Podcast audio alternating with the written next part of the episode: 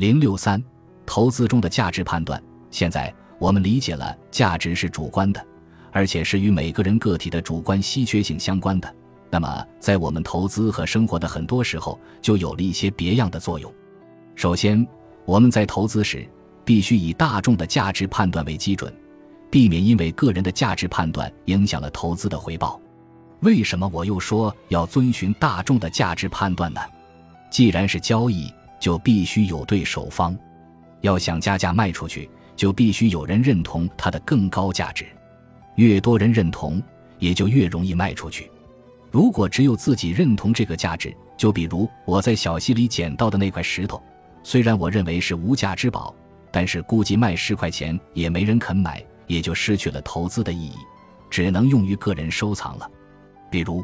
某位直男听说现在品牌包包不仅可以自用，还具有保值增值效用，用了几年甚至可以加价卖掉，于是他心生一计，决定给女朋友买个包包，选来选去。看中了一个 H&M 的限量款背包，兴冲冲地拿回去送给女朋友，结果可想而知。为什么有的包包可以增值，有的只能是消费品呢？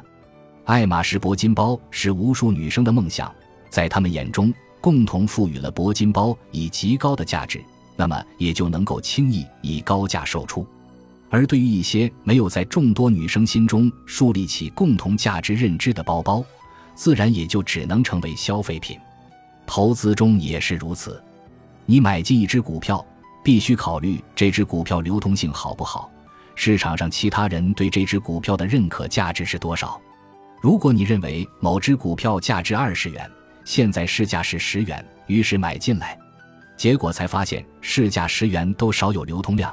因为大家的共同认知只有八元，你的认知找不到可以接纳的对手方。那么，你以自己个人价值判断做出的投资决策，也就是完全失败的。其次，我们在销售的时候，必须以消费者的个人价值判断为基准，才能打动消费者，实现销售最大化。这个恰恰跟我们做投资是相反的逻辑。投资面对的是市场，没有具体的个人；但销售面对的是消费者，是一个个独立而鲜活的个人。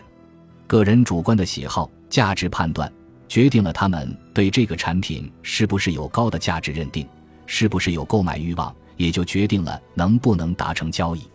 我们明白了，价值来源于客观效用乘主观稀缺性。客观效用是一个产品在一开始就已经确定且不可更改的，那么就应该在主观稀缺性上充分展示。主观稀缺性来源于个人的喜好。如果一个销售能一开始就把握住这位消费者的喜好，特别是他对这类产品的关注重点，有针对性的进行产品展示，是不是就能提升消费者心里的价值感了？比如，一款高档的美容养颜产品，各种品质都是顶级的，唯一的缺点就是贵，你该如何卖？对于一个注重健康的消费者，你应该重点突出产品原料的纯天然和养颜功效的由内而外；对于一个注重美丽的消费者，你应该突出产品超出其他同类产品的焕颜功效。对于一个注重尊贵品质的消费者，你应该突出产品来源的稀缺和工艺的品质保证。对于一个不注重品质、只想省钱的消费者，你应该劝他女人要对自己好一点。